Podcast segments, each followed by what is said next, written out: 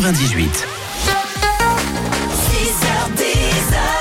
100% réveil, 100% réveil. Mardi 27 février, bonjour le Sud et merci d'être avec nous sur 100%. Bonjour Karine. Salut Fred, salut tout le monde, il est 7h, on est bien. En plus, il y a Dwalipa qui arrive sur 100%.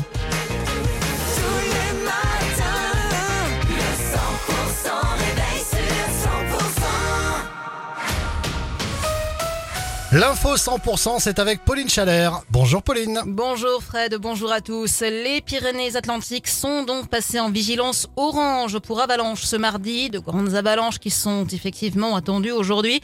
Elles peuvent toucher les routes de montagne dans les couloirs habituels et parfois des infrastructures des stations de ski. Le risque d'avalanche hein, qui est fort d'un niveau 4 sur 5 sur les massifs basques, Asposo, mais aussi Haute-Bigorre côté 65 qui est pourtant vigilance jaune. Alors soyez extrêmement vigilants si vous allez profiter des pistes de ski car oui c'est possible après le retour de l'or blanc. De jolies chutes de neige s'observent depuis hier sur les Pyrénées. Neige qui permet aux stations d'ouvrir en grand y a des stations de basse altitude de rouvrir leur domaine. Valouron, par exemple, ouvre le haut de sa station aujourd'hui. Otacan rouvre aussi dès ce mardi son espace débutant et son espace nordique, puis le reste du domaine de manière progressive si l'enneigement le permet. Le Val d'Azun, le Pont d'Espagne et Nistos devraient aussi rouvrir leur domaine skiable. Deux enquêtes préliminaires ont été ouvertes par le procureur de Pau pour des soupçons d'agression sexuelle au collège catholique des apprentis d'Auteuil à Pau.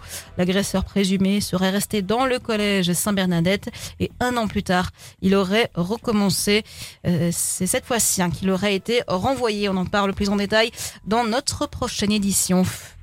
Devant le tribunal de Tarbes, pour un délit de fuite, jeudi dernier, un homme a tenté de semer les forces de l'ordre et a pris la fuite en voiture pour ne pas se soumettre à un contrôle routier. Une course-poursuite s'en est alors suivie entre Sous et Ibos. Dans sa fuite, le conducteur a grillé plusieurs stops et a fait des embardées périlleuses.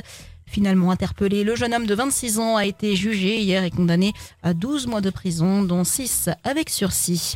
Troisième édition, cette fin de semaine à Tarbes, du carnaval bigourdan. Pendant deux jours, petits et grands défileront dans les rues du centre-ville en compagnie du roi de ce carnaval, le comte Eschivat. L'occasion de se déguiser, mais également de fêter la culture occitane après de nombreuses références, comme nous l'explique Benjamin Buisseau, musicien consultant sur ce carnaval-là. Un peu tout, hein, parce que le, carnaval du coup, là, euh, pyrénéen, euh, voilà, traditionnel, voilà, qu'on connaît ici, euh, vers chez nous. On a évidemment l'ours, voilà, le- l'emblématique ours euh, qui représente le printemps, la Renaissance. Nous avons, nous, inventé, enfin retrouvé le roi Eschkibat, le comte Eschkibat, qui était un conte historique de Bigorre et que nous avons choisi comme voilà troublion de la fête, le roi de la fête, pour se démarquer un peu comme les Béarnais, Saint-Pansard. euh, et nous, on voulait avoir notre identité.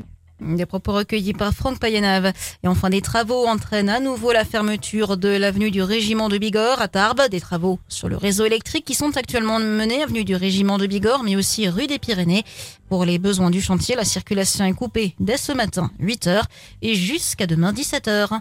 Et dans le reste de l'actu, Pauline? Devrons-nous bientôt passer une visite médicale pour conserver notre permis de conduire? Le Parlement européen va débattre aujourd'hui de la question avant de procéder au vote demain.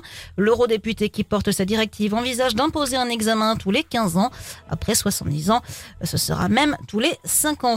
Emmanuel Macron a appelé les alliés de l'Ukraine réunis à Paris à un sursaut pour assurer la défaite de la Russie annonçant de nouvelles mesures pour fournir plus d'armes à Kiev et refusant d'exclure l'option d'un envoi de troupes occidentales à l'avenir.